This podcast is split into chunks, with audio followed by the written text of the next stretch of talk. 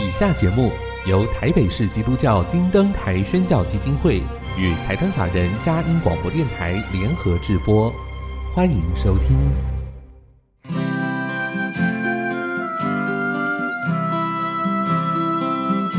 在现代紧凑的生活节奏里，以爱建立和谐的家庭生活，以喜乐专业的态度投入服务，一起营造你我的美丽人生，成为一个快乐又丰富的译文生活家。译文生活家，本节目是由林森南路礼拜堂社团法人中华民国合家欢协会、佳音广播电台联合制作，欧灵静主持。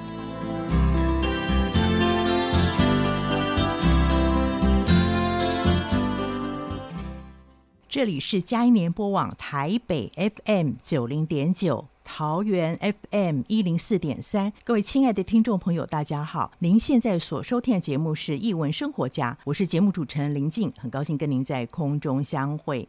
打开一本书，开启新世界。又到了我们空中藏书阁好书分享的时间。在今天的节目里，是什么样的好书带领我们回味人生呢？音乐过后，即将进行我们的访问。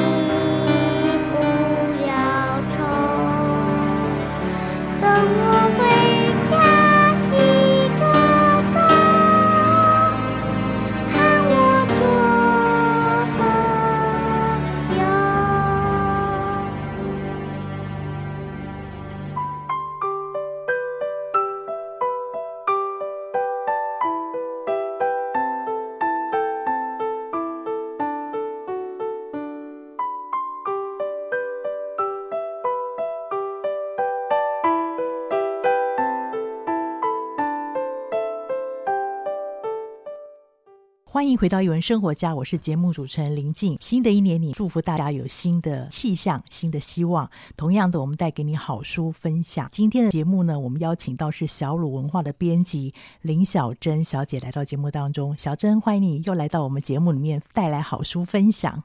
各位听众朋友们，大家好，我是小鲁文化的编辑小珍。啊，小鲁文化其实有好多书系列，而且非常多元哦。嗯，其实很多时候大人也可以读你们的很多的书籍，都得到很大的帮助，各种面向的。那其中呢，有一个面向，我想也是大家现在关注的，叫做新公民绘本系列哦。嗯，这个新公民还加了个新字哦，可以跟我们介绍一下这个系列有什么特色的？呃，其实就是我们会把可能是跟呃，公民素养，然后政治啊，或是生态环境，呃，关怀弱势之类的、嗯、这种，可能大家会觉得比较严肃的议题，但是呃，确实我们觉得，嗯、呃，可以培养孩子成为就是新时代新公民的这些绘本，就会把它集结起来。对，就是在生活当中去学习怎么做一个公民，对不对？嗯、对对，那其实是本分嘛。嗯，只是过去可能孩子的教育。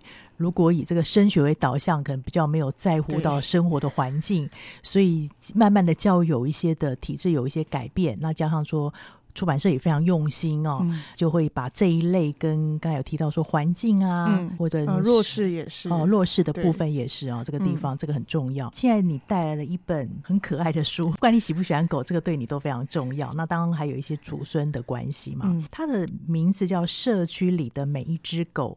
改变社区公民行动初级，嗯，这本可以给我们介绍一下。先介绍作者吧，这两位作者非常有名的合作搭档。对，对，对，对，呃，我们作者他是菲利普时代。那对于呃小鲁的一些书，或是对绘本呃都不陌生的朋友们，应该都有听过他们。呃，他他就是写那个麦基先生。嗯呃，系列的那个作者，那个深情的先生，对对对对，他文字真的很很优美，而且很有很诗意的感觉，很有味道。这样，对对对。那他本身自己也会画画，不过他在这本只是当作者。作者对，那他的呃搭档绘者就是马修科戴尔，那他也很厉害，他自己呃也创作过一本无字图画书，然后雪中遇见狼这本也有获得凯迪克金牌奖。是，他们都是非常有才华的，而且他们也不是第一次合作的，他们好像之前也有。有一些合作的经验，算是蛮好的，蛮有默契的哈。嗯、一个文图的创作这样子，对对对，对。那跟我们大概介绍一下这本书在讲些什么？为什么会把它放在这个新公民绘本系列？其实我觉得这本书要讲内容，常常都觉得会破梗，因为它的文字跟图真的是呃很有意思的搭配。不过。因为呃，先从书名来看的话，这本书就是社区里的每一只狗，嗯、然后改变社区公民行动初级嘛。嗯、啊，那时候我们看到这本书的时候，哦、呃，我们的莎姐也是呃小鲁的执行长，就觉得说这本书是必须要出的书。他、嗯、觉得这本书真的是非常适合呃，就真正的公民绘本的感觉。是，对对对。那嗯、呃，我们大家都会呃，这本书其实就在讲。他其实从小男孩出本身的角度出发，嗯、他其呃一开始只是说小男孩想要养一只狗，嗯、但是他奶奶却觉得说这个社区里的狗已经够多了，哦、然后就小小男孩就觉得说，嗯、呃，他就想说，那他要想办法去让想要养只狗，那他奶奶就说，那要不你先去，呃，就是去看看说这个社区到底有多少只狗。对，所以他其实一开始是。奶奶跟孩子的互动嘛，孙子，因为封面上面就是。然后我觉得刚才小珍讲到一点，就是当这个孩子提议，因为我孩子总会有爱动物的天性嘛，就想说要养什么养什么，养一只狗。奶奶却发现说，其实社区里到底有多少狗，要让他先去做一些观察，不是只是一厢情愿的啊。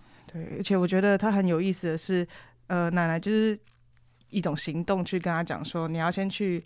先去问市政府可以试试看，那、啊、市政府又呃没有给予一个满意的回复的话，那、啊、就自己想你想去完成什么事情的话，你就要自己去做去行动。这个很特别，因为我们台湾的父母亲大概不会说叫孩子去跟 政府做什么样，对，但是好像奶奶就开始。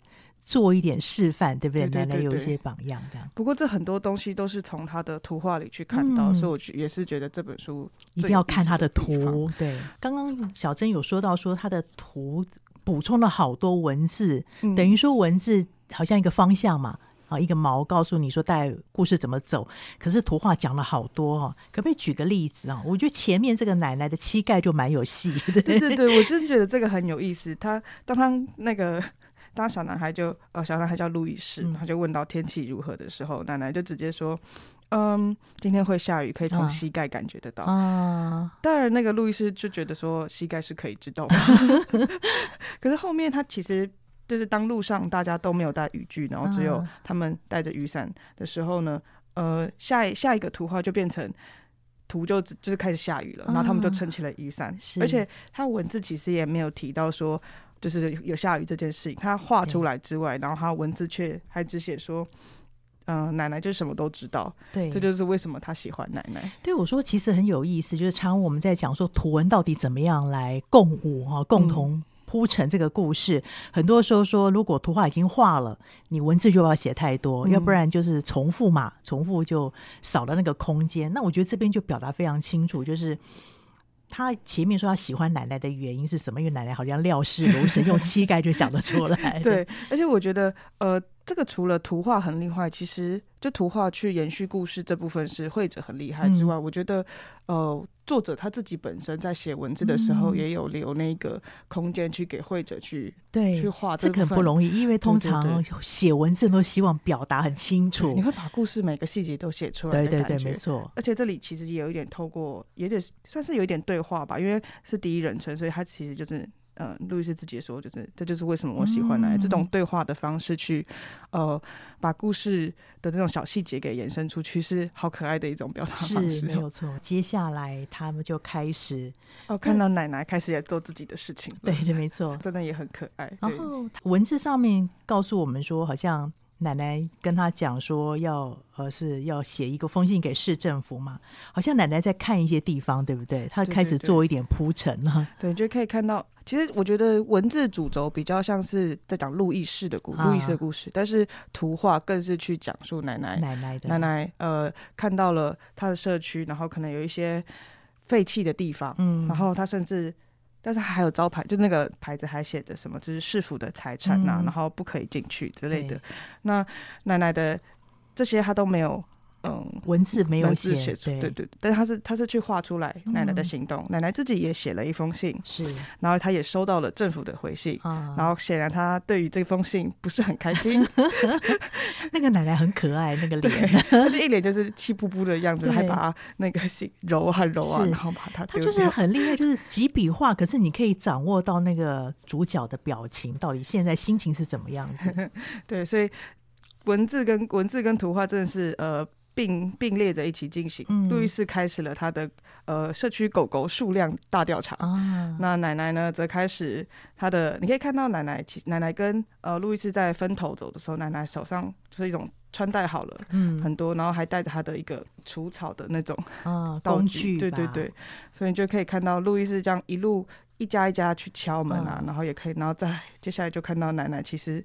在做什么事情呢？他就坐在空地那边，然后显然他在处理那个空地的部分。嗯、他有他自己的处理的方法，就是其实两个都在为社区做，大人做大人该做，小朋友做小朋友还可以做的。嗯，我觉得这边我很喜欢他那个前面，当这个路易斯要开始去做这个调查的时候，拎起背包，然后。很明确的告诉大家，也告诉我们读者，他需要哪些东西，这个很重要。因为以前我的孩子参加童军团的时候，他们都要检查装备，就是一样一个 list 嘛，double check 一下。嗯、觉得那个给孩子这个是一个蛮好的学习，因为这样的绘本让孩子在读的时候，他也可以做一点模仿。对，而且他的对等于是说，哦、呃，你要。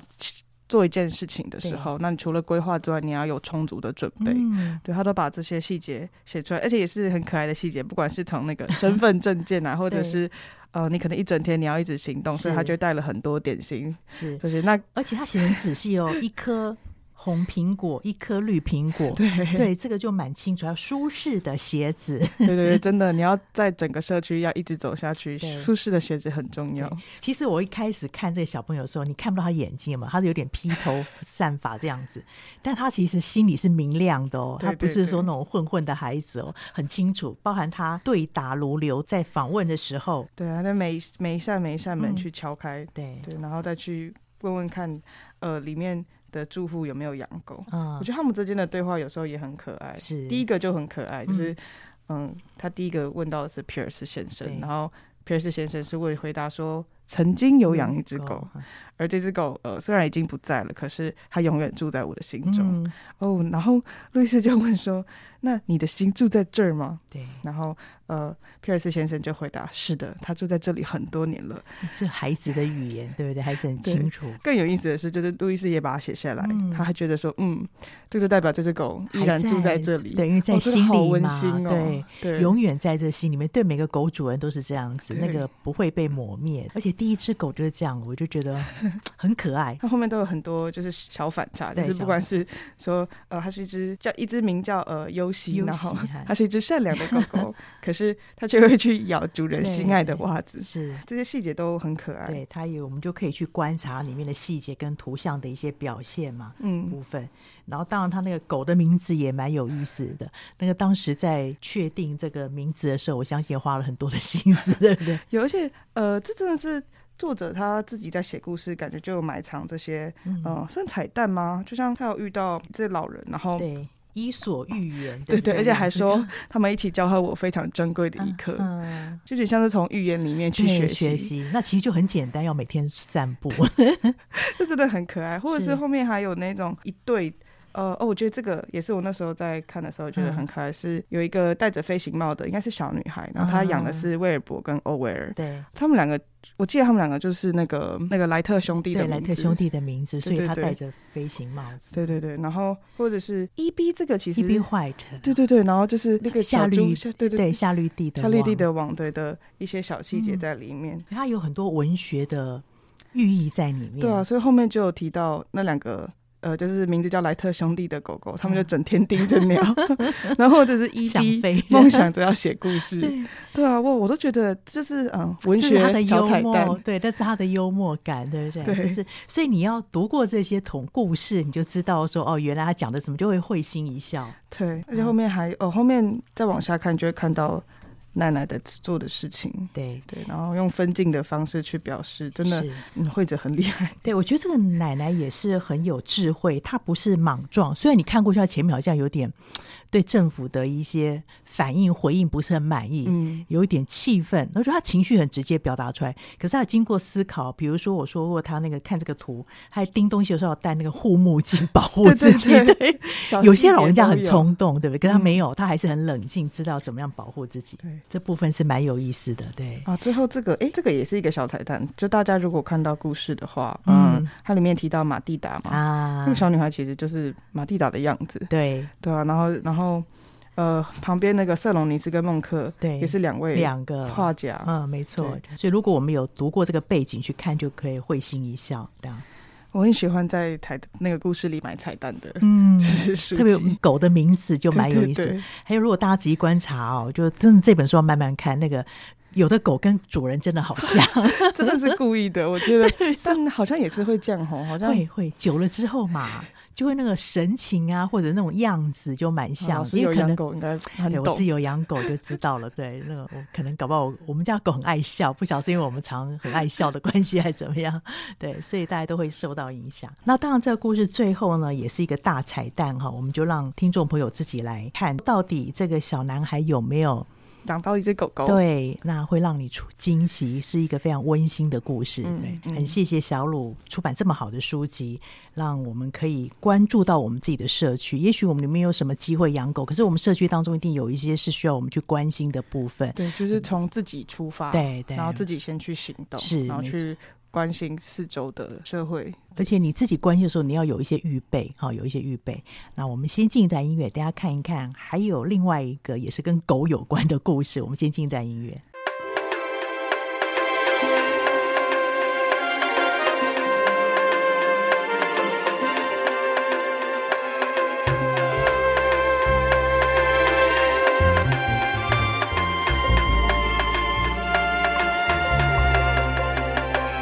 小黄狗追蝴蝶，蝴蝶飞追乌龟，乌龟啊慢慢爬，爬上大石头，石头打倒小黄狗。小黄狗追蝴蝶，蝴蝶飞追乌龟，乌龟慢慢爬，爬上大石头。小黄狗，小黄狗学小丑，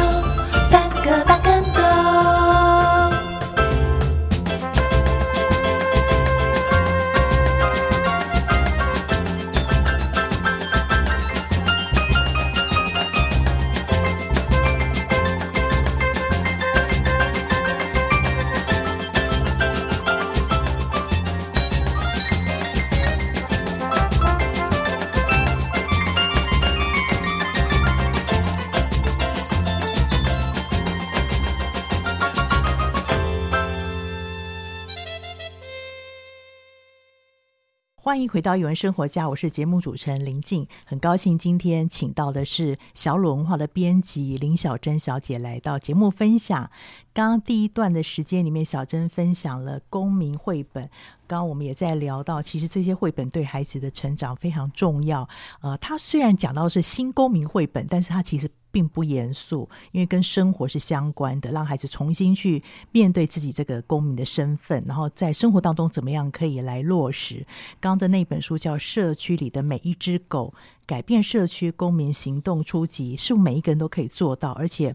老人家或者是小孩可以按着自己的能力来进行，那当中也有很多很可爱的狗狗，然后主要是这里面有很多的彩蛋哦，所以欢迎家长们可以陪伴孩子一起来读。可能刚开始的时候孩子会不是很容易进入，但是你慢慢陪伴他读，然后呃跟他分享，然后去观察社区，让他可以跟生活更多的连接，这本故事就成为他生活当中很重要的经历。好，那我们接下来呢，第二本书啊，这是经典，是我孩子小时候读的，然后那时候太久了断版嘛，对对对，很开心，就是小鲁又重新再翻译啊，《红色羊齿草的故乡》，可以请小珍为我们做一点分享。先要问为什么让他再现？呃，首先是他就是经典啊、哦。那呃，我们小鲁的执行长沙姐很喜欢这本书。那不管他自己也有养狗，啊、那呃，对于很多。读者来说，这本书应该是大家都就很多，真的是嗯，很多人都看过，然后也都说那个故事很难忘掉。对，那个早期只要做这个阅读推广的，嗯、呃，特别是这一本书在这，因为它是算小说性质，又跟绘本不一样，字数比较多嘛。然后，所以早期的版本的时候，我们大概推读推广都会用这一本来做带，嗯、因为孩子很容易进入。那个情境，嗯、他故事写的真的很好。对，那这本书是在讲，嗯、呃，我们的小男孩比利啊，嗯、然后他，嗯、呃，故事开始其实是从他已经长大了，嗯、然后他看到狗一一场狗打狗在打架，嗯、一堆一群狗狗在打架，然后其中有一只狗是一只红骨浣熊猎犬，嗯、他看到那只狗就想起他在可能十岁左右的时候的童年回忆，是、嗯、对，然后所以故事就。回到他，的是倒叙的方式嘛？对对对，对？对，然后他就嗯回到他小时候，为了想要养一只养两只狗，而且是两只狗狗，嗯、他都说自己有点像是爱上小狗的感觉。嗯、对，但是他们家真的很穷，他们没有办法负担。养。呃，应该说一般的狗可以，嗯、可是浣熊猎犬特别啦，比较贵。贵一点，对，对。因为它是打猎的猎犬嘛，嗯，对。对。但是他们家在那个奥扎克山上，那、嗯、是一个非常好的狩猎区，嗯、所以他就决定要用自己的双手，嗯，然后去赚取钱，然后就呃做呃工作了，辛苦工作了两年，嗯、然后终于赚到了他的。呃，钱钱，然后可以去买到两只浣熊猎犬，他就一只叫做老丹，一只叫小安。嗯，那养了呃有了狗狗，他就开始他的狩猎冒险。啊、那不管是从一开始的训练，嗯，然后或者是到慢慢的从猎到第一只浣熊，接下来他们呃，因为老丹很厉很强壮，小安很聪明，嗯、然后呃。比例又很坚，就是很坚韧，嗯、就是他很个性很坚强，对对对。然后他们三个就变成了一个很厉害的狩猎组合，所以就开始征战南北，因为在山区里面到处跟嗯浣熊啊，或是一些比较大型的动物去，那是他们生生存的模式啦。对对对对。那不过呃，事情总会有不开心的时候，对，对，所以就会发生一些。嗯，悲剧。嗯，那这也是比利需要去克服的事情。这个大概是这样的进行啊。嗯、我想要问的就是，其实早期的版本那个时候好像比较多是用这种改写的方式嘛，嗯，对，所以这一次是重新再翻译，对不对？因为文字上应该有一些很不一样的，嗯，是蛮大的不一样的。像是那时候在看，呃，因为前一版是汉生出版的，那汉生真的改写蛮多的。嗯、那不管是从第二章，就是关于。呃，喜欢狗狗这件事情，嗯，汉生那时候第一句话就是 我恋爱了，然后 那时候第一次看到，我也觉得说，哇，这么这么这么奇妙吗？直接写我恋爱，但其实原书也是原书就不是这样写的，他就是呃按按部就一步一步去跟他讲说，他可能可能就是呃得到了一个叫做爱上小狗小狗的这种奇妙的疾病吧，啊、是对对，就是他们可能是为了让故事更加的。更加的丰富吗？但我觉得有点少了这个作者他本身比较直朴的部分，对不对？对对对，因为作者他自己就是诞生在这个乡村，是然后，嗯、呃，他所撰写的这个奥克拉荷马州东北部的这个地方。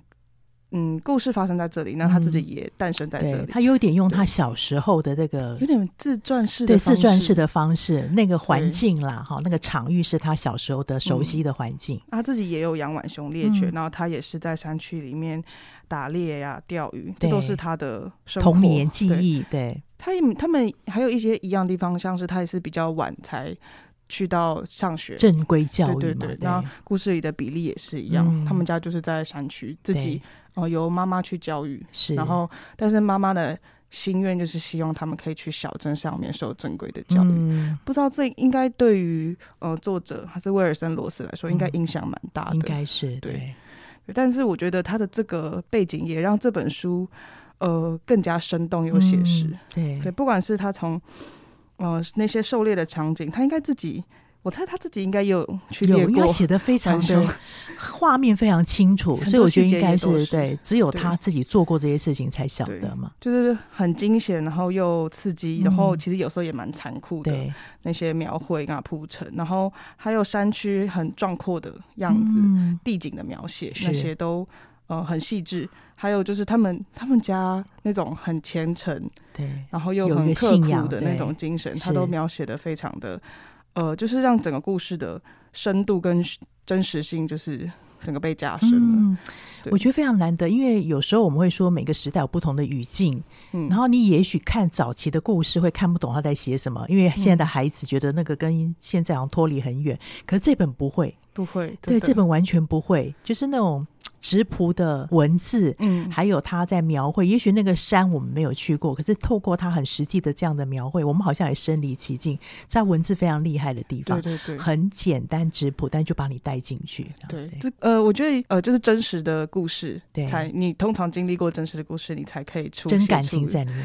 这应该是他的第一本啊，这是他的第一本，没错。而且他一开始还对自己的写作可能比较没有自信，是。不过他还好，他有出版，我们才可以看到这本如此。他有一个好太太一直鼓励他，对，对这真的很重要。没错，他差点就烧毁了手稿，然后就就不出书了。没错，没错。对，觉得这也是这本书这么经典的关系吧，嗯、就是经历了太多的坎坷。对 对，然后最终还出版了。那这里面有一些文字的特色，可不可以跟我们分享一下？我自己很喜欢有一段是他在描写他听到那种山林之间，然后各种动物的叫声。啊、嗯。然后，或者是他们的一些小动作，对那些地方他都写的很细致。之外，你真的会有点沉浸在，好像真的置身在那个环境里面。或者是他有提到，就是那地方是讲到艺术，就是有像是个有个艺术家，啊、然后把。色彩上上去了，然后晚上原本无可能无色的那种山，然后一个白天醒来，你就看到上面都是各种，不管是棕色啊、铁锈色啊，或者是那种大自然的颜色。这个我有经验，因为有一年那个还是小时候，我们在河流营地、国家营地，就是在那个东部的山区露营的时候，那个早上起来很早，因为很早那个就有各种声音哦。我们其实，在城市过来听。比较不习惯各种鸟声，就被感觉到被吵醒。其实那个声音是很很舒服的。一起来，我一出帐篷，我就看那个绿色，真的是惊为天人。就是这么多的绿，好多层次绿，那是你水彩调不出来的颜色，就是那个感觉。所以我觉得，如果你有过这种跟大自然亲自经历的经验哦，你会被这里面的东西震撼，你会感受到里面有，你会想去敬畏大自然的力量，是，是对。然后呃，刚有提到是关于场景嘛，那角色情感也是，不管是狗狗，嗯，哦，它的就算狗狗不会讲话，它都。他也还特别说，就是可能狗狗专注的看着你，啊、或者是狗狗在摇尾巴，啊、或是狗狗舔你的手，是是之类的，你都好像可以感受到狗狗的情感。那就是默契，真的。你要养过狗就会知 道、哦，真的好懂，因为我自己也没有养过狗，对。但是就就就是有时候也会开始羡慕起，说是不是有一个呃养一只宠物，然后有它这样子陪着你，然后你就会。就是你的人生大不同的感觉，你会完全不一样的经验。是对。那呃，除了狗狗，就算呃没有说话的狗狗之外，那当然对于呃小男孩自己。他的心路历程，嗯、或者是他的家人，我觉得他家人也是必须要提到的，嗯、就是爸爸妈妈的关系。对，他还有两个可呃三个可爱的妹妹，妹妹。对，对，在那边叽叽喳喳，啊、但是却又很关心比利。然后比利有时候会好像嫌来嫌去，但是他心里还是好爱他们。没错，那种家人彼此的关系哦。啊，对，然后还有爷爷。啊，爷爷。爷爷很像是一个他的朋友，虽然有时候很臭屁，然后有时候会夸大其词，可是。就是他的爷爷，对，我觉得他里面把一个家庭，一个紧密关系的家庭之间的感情描写的很好，然后每个爸爸就是一直刻苦的工作，然后妈妈就是。总是在担心，对，很是天下妈妈都是一样的。对对对，你要穿多一点，你不要 太晚回来，这些都有写出来。然后三个妹妹，然后三个妹妹其实彼此之间也有一些可能小争吵，可是斗来斗去，对对，然后就是很真实，是对。然后爷爷可能自己虽然在另外一个地方，然后经营一个商店，但呃，但是他们之间的关系没有断掉。嗯，然后爷爷也是偷偷去帮助，没错，偷偷去帮助比利去报名一些比赛之类的。对，我觉得这都。刚才小珍讲到一个重点，就是其实人哦在一起相处，你要很真诚的把那一面展现出来，就会感动，嗯、就会彼此知道那个关系是紧密的。嗯，不是说要每个家都非常完美完全。我们看到他们，他他们家里面也是有个都非常有个性啊，对有有可能有一些缺乏，可是那个爱连接在一起。对、嗯，我觉得可能就是这就是为什么这本书这么的感动，就是读者吧，就是不从。呃，除了动物之外，对，那他的人之间的情感也是，是都写得非常的好。没错，我觉得这本书最后也一定要等谈到他的结局。嗯，就他叫我那时候一开始看他的书名叫《红色羊齿草的故乡》，嗯，然后一开始真的不懂，想说为什么要叫红色羊齿草呢？就跟这本书有什么关系？怎么不叫什么比利的狩猎、啊、狩猎旅程？好像本来的名字他好像要做这个，或者是那个哦，对，就是青春狩，嗯、呃。狗 叫什么猎犬的青春岁月之类的这种，对，然后可能比较贴合。可是后来真是看到之后就觉得哇，这个名字取得真好，对对，而且你要到最后一刻你才会发现这件事情。对，我们就保留让大家来看为什么名字叫做红色羊齿草的故乡哈？红色羊齿草是什么样的传说？你真的自己看你会非常感动，然后会释然。对对对，真的是嗯。可能孩子在成长过程中还是要面对到的一些事情。嗯、人生总是会有这种失去跟分离。对，孩子的心有时候很难懂，所以有时候可能透过小说去让他先去碰触到这个比较难讨论的议题，会是个好的方法。是，嗯。那最后想说的是，这本书的封面，我们还重新找了一个绘者重画，就是古一平老师，啊、他自己也有养狗，他也把故事都看完了。难怪，对他狗狗画的好逼真哦，好美哦！去找 去找红骨吻熊猎犬，就是长这个样子，就长这个样子，对对对对。然后它里面都有很多小细节，不管是他们的狩猎场景，啊、像比利会拿着斧头，然后提这个老油灯，对，然后或者是他们在呃对着那种就是浣熊藏在树干。里面，然后还会对着树嚎叫的样子都有画出来。对，就是有把故事读进去的话，图像就会有力量。对，对，这个绘者真的画了，帮我们重新画了。我们每个人都看到觉得这个好漂亮，所以真的是从里到外全然一新。没错，没错。对，而且还是他刚好出道现在也是六十周年了啊，对，所以非常适合在这个时候在。要么就是重看一次，或、啊、你没看过的话，会很推荐你去看。对，不管有没有看过，都觉得再看一次啊，都很值得。再一次推荐给大家，《红色羊齿草的故乡》，小鲁文化出版的，真的是很值得你收藏，好好的来珍藏，好好来阅读。那谢谢小珍，我们先进一段音乐，待会呢有一个哎新世界的感觉，啊、另外一本书跟这个有关系。我们到底是什么样说呢？我们先进一段音乐。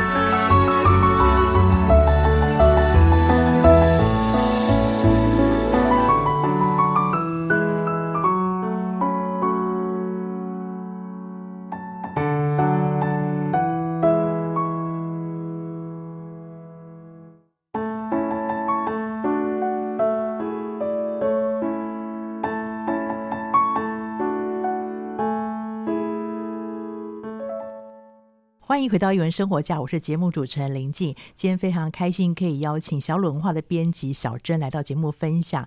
呃，小珍每次都带来很精彩的好书，有各种类型。刚刚我们读的是有绘本，还有这个少年的小说《红色羊齿草的故乡》，是一个非常质朴，是一个曾经呃发生过的事情。那现在这本书最后一位说书人，他有一点未来式。到底什么样是一个最后一位说书人？这本书在讲些什么呢？可以请小珍帮我们介绍一下。而且它是二零二二年纽伯瑞文学的金牌奖。对对对，这是一本很厉害的书。嗯、那这本书是一个科幻小说，那它有一点反乌托邦的色彩在里面，讲的是呃，主人叫主人公是佩特拉。嗯，那他他所要经历的时候是在未来，也就是呃，地球。正要毁灭的时候，对，对，那他很幸运的是，他跟他的家人，嗯、他的爸爸妈妈还有他的弟弟，嗯，能够获得上到太空船的机会，然后去到新的星球，是的，要搬家了。对对对对，但呃，他却得把他的祖母留在后面，啊、因为祖母是老人，那太空船上面的位置比较少，所以他就只好把他留下来。嗯、那他们这就有点不公平了。对，这就这个也很值得探讨。对对对对，那呃。啊，不过，嗯，他们原本一开始是想说，他们就像是去开垦一个新的农场一样，嗯、就是到了新的新新的星球，开启新的生活，嗯、然后也会有朋友上学之类的。嗯、但是没想到，在他们沉睡的这个过程中，因为他们太空船要飞很久，对，那上面就用了一个很酷的那个科技，就是让你可以沉睡，沉睡，然后睡眠过程中还会学习新的知识。啊、那在这个过程中，就是呃。他们以为他们醒来之后，就是会是迎来美好的世界。嗯、没想到佩特拉自己醒来的时候，却发现四周的人，嗯、呃，都没有地球的记忆了。对，然后只有他自己记得地球。对，所以原来他们到新的星球的时候，其实原来的记忆都没有了，重新开始，对不对？对对。然后，但为什么会这样？其实是因为有一个叫做集体的团体，嗯，然后他掌控了。这个太空船，嗯，那佩特拉醒来也发现他的家人都不在了，所以他就变成他要去悄悄的隐藏自己还记得地球这件事情，嗯、是，然后还要去找他的爸爸妈妈还有弟弟在哪里，嗯、然后他们他也可能还想着说，是不是他其实一开始也没有想太多，只是觉得找到家人最重要，嗯、接下来有爸爸妈妈的带领之下就好了，对，但。就是没有可能没有如他所愿，所以他变成他的。你也不能也不认识爸爸妈妈。如果按照他当他那个什么集体的概念，对对对，他们变成就是集体把大家的记忆都洗掉，嗯、因为集体相信说，呃，因为人类的差异，对所以才会导致很多不公不义的人类的原罪发生，所以他们就就是决定重新开始，嗯、这样子都一样。对，才会迎来美好的新世界。嗯、是对，这这部分也是很值得探讨。对，这是乌托邦的理想。对，对对对，但是否是真的这样子好呢？那、嗯、当然，故事的写法当然就是不好。对，要多元化才对。蛮有意思，就是其实我们感觉上故事的脉络是往一个未来新世界，嗯、就是科幻奇幻未来式。可是说书人这个是古老的文化，古老的传承。这是作者很厉害的地方，嗯、他就是。他他其实把呃他的祖母，那佩特拉的祖母，他就是一位说书人，从小就跟他说很多他们墨西哥的民间传说，那佩特拉也都记在心里。那祖母那时候都是说，你要把你的故事就是变成自己的故事，然后重新去讲。那佩特拉也梦想着想要当一位说书人，应该说。虽然他梦想着这样做，可是他爸爸妈妈却并没有希望他可以走到这方面。他都希望科学家，对对对，就希望是走可能比较有实用性的方面吧。嗯嗯、但是这个说书人的这些养分，却成为他在可能呃在那个陌生的太空船上面能够帮助他的事情，嗯、就是他透过这些故事，然后去从这些故事给了他一些方向，嗯、然后帮助他。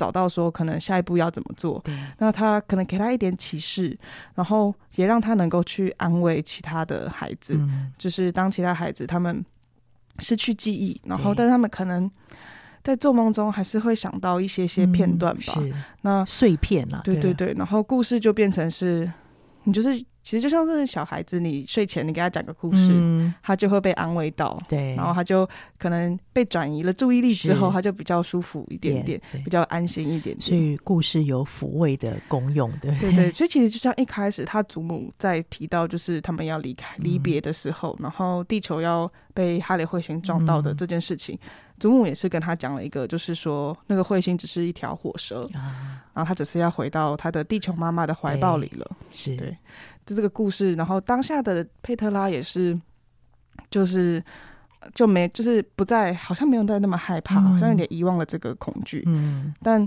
嗯，祖母也是希望这个故事有这个力量抚慰人心，是那也能指引方向。没错，对，所以呃。回到前面，就是他在科技的部分之外，很未来的地方，他又用了非常传统，呃的墨西哥民间故事，嗯、然后去穿插在里面。对，所以是一种很有意思的双轨进行，蛮特别的写法。因为你看的时候，就是一个是现在正在那个未来走，一个是。过程当中会有那个古老的传说来帮助他，那个完全就好像是一个抚慰，或者是给他那个时候有一个力量。所以奶奶虽然留在地球上面，嗯、可是奶奶的精神或是奶奶的话一直在他心中。对，哦，就也是故事的力量。也许你听过一个故事，然后你离开那个场景之后，如果那个故事是一个好故事，它就像一颗种子一样埋在心里面，帮助你走一生的道路。我觉得这个也是。在这本书中，你会看到，就是故事有一种重建世界的力量。嗯、我们常常，其实不管是小说，你不管是看剧，或是打游戏之类的，嗯、故事其实都在里面。对那剧情嘛，那不管是呃，其实打游戏也是，它里面有很多英雄般的那种 剧情，啊、你的你都或多或少会被影响到。动画、漫画也都是。对，所以我们可能会无意识的。受到这些的影响，其实我自己也是。我为什么那么喜欢小说，啊、也是因为小说，呃，故事给了我非常多的力量。力量哦，有些人生可能处事态度，我有有时候或多或少都会被影响。对，对我觉得是我从这本书中，我有一种看到感觉，就是嗯、呃，如果你是喜欢看书的人，嗯、你一定也会喜欢上这本书。就是他会提醒着你说，对，这就是为什么我这么爱看小说，这么爱看故事。嗯、就是他会嗯。呃潜移默化的在影响你，对，你可能没有那么的去意识到，是对，它就那种四两拨千斤一样，对不对？对对对，就是那个好故事会陪伴你一辈子这样子，嗯、你就会觉得，嗯，对，就是我们以前不是读书的时候，上课你不见得记得老师教的什么公式，可是老师讲的一些事情或是故事，一定记得最清楚。嗯、在这本书里面，其实它也涉及到一些议题，刚刚我们提到嘛，就是前面的，难道呃比较瘦弱、虚弱的？就不能够走向未来的世界吗？嗯、这种公平的问题，嗯、还有一致，嗯，统一性，真的是这样子的绝对吗？对不对？还有没有什么样子的议题？就是我觉得祖母她被留下来的也是，就算她是她只谈到祖母，嗯、但祖母其实也有一点代表着所有剩下被遗留下来的人。嗯、那她一开始就有提到说。为什么佩特拉可以上去那个太空船？也是因为他的爸爸妈妈是很厉害的科学家。那为了保留这些可能技术相关的东西，嗯、然后就让他可以带着家人上去。而且佩特拉其实本身视力也不是很好，对，对对，所以他那一段描写也是很有意思，嗯、就是他们特别把这件事情要隐藏起来，嗯、就好像他们不能带任何有缺陷的人上去一个新世界。是对，那。那时候他们是只有三个太空船可以出发，嗯、那能载得了多少人呢、啊？对啊。然后甚至呃，他们也有里面有提到说，爸爸妈妈有那时候也在讨论说，如果政府之间不要吵来吵去的话，嗯、是不是其实就有办法再建立更多的太空船，然后能够载更多的人？嗯，其实这个在《明天过后》那个电影里也都可以看到，到是。对，就大家为了要争想要活下去的机会，嗯、那到底什么人？被被选中，被选中，这是很难去标准在哪里，对不对？对对对，一开始最一开始就会出现的一个可以讨论的。那接下来你也会看到说，尤其是集体自己的作为，嗯、呃，我觉得一开始看到集体的讲话方，他们所谈到的话，你好像会有一点点认同吗？嗯、因为他谈到说，饥饿不好，嗯、战争不好，嗯、那是不是就是所以如果想要把这些给抹灭掉的话？那把大家改成一致，是不是好像也是好事？嗯，所以佩特拉一开始是这样，一开始也是这样子想，他就觉得说，如果我不用去担心这些的话，嗯、就是不用去想我要穿什么制服。对 小孩子想法可能比较单纯，单纯一点，对，但是都穿制服就好了，不用怎么便服日，有没有？对，就好像对啊，没有饥荒，没有战争。听起来很还不错，很很不错，对，啊。可是是他们要怎么去执行这件事情才会是个问题，所以这牵涉到人性，人性永远不满足，人性人性永远是很多弱点。爸爸其实就点出这些事情，他们的理想可能没有问题，可是怎么去做到这件事情，是很多反乌托邦的是故事都去讨论到的。对，是不是要有一个集体去控制所有底下的人才是对的嘛？那大大家的。就是不同的意，不同的地方都同化掉，才是对的嘛？是对。那在这本书中，你会看到，就是因为那个集体，他会以说哦，为了所有人共同的利益为，就是嗯、呃，去达到共同利益才是好的事情。我们可以牺牲掉一些些人的，就是可以被牺牲掉。对，那那被牺牲的人呢？他为什么？他是因为他。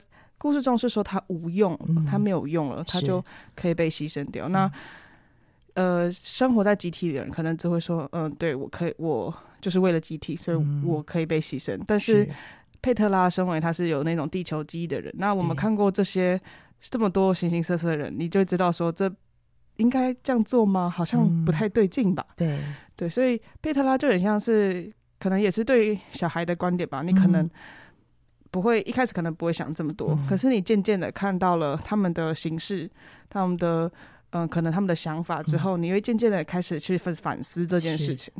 对，所以我觉得这本书你会跟着佩特拉他的冒险之外，你也会去跟着他的思考的思考的方式去谈。对，对，对，这也是孩子思考的方向。对，我觉得，所以呃，这本书适合应该要慢慢的看，嗯、因为他可能对于孩子来说比较难。对我们前段时间有做过读书会，是那也有就是。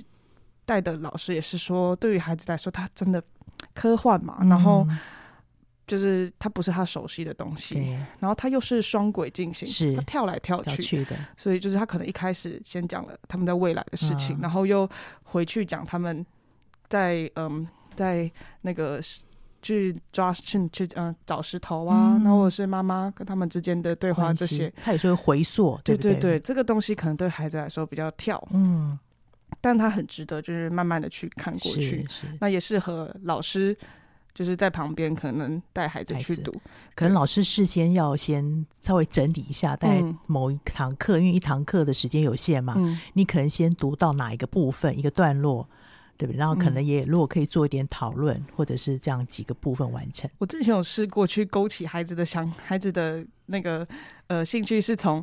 科幻这点去切入，啊、尤其是它里面提到认知城市这点，啊、这个也是蛮值得讨论的。的就是虽然表面上看它是个很厉害的科技，嗯、然后你可以从睡觉的过程中 去学习，学习哇，睡觉就是就不用考试了，对，学习再也不困难了，对。你不用背书，是。你不用背那些公式，嗯、你就醒来，你就是个专什么都有了，对啊，这多这多么吸引人呐、啊！但也是因为这个认知城市的关系，导致他们的大脑就被控制。对。然后集体就可以透过这个方式去把你的记忆清洗掉。他就说重灌，哇，这个词其实很很很嗯很有意思，就是等于说把人类当成一个物品，对不对？对物件就跟电脑一样嘛，或者手机重新，你对它不满意，你就好像重灌一下就好了。对这也是很值得去探讨。就是他可能没有讲的那么仔细，嗯、可是这些用词，对你都会呃可以感受到说作者的一些心思在里面。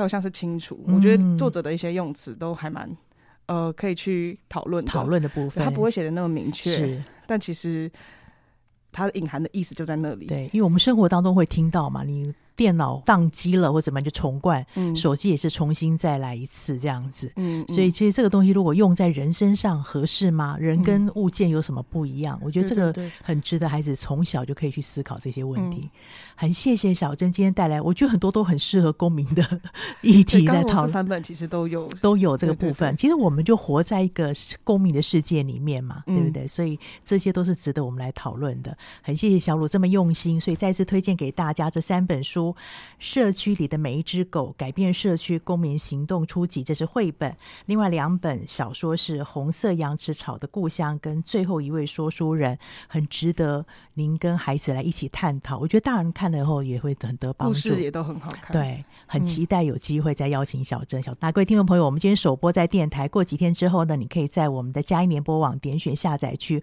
或者 Pocket 上面都有，可以分享给您中南坡或是海内外的朋友，让我们来一起进入阅读面，让享受阅读的乐趣，真的成为一个新公民。谢谢您今天收听，欢迎下周同一时间再会。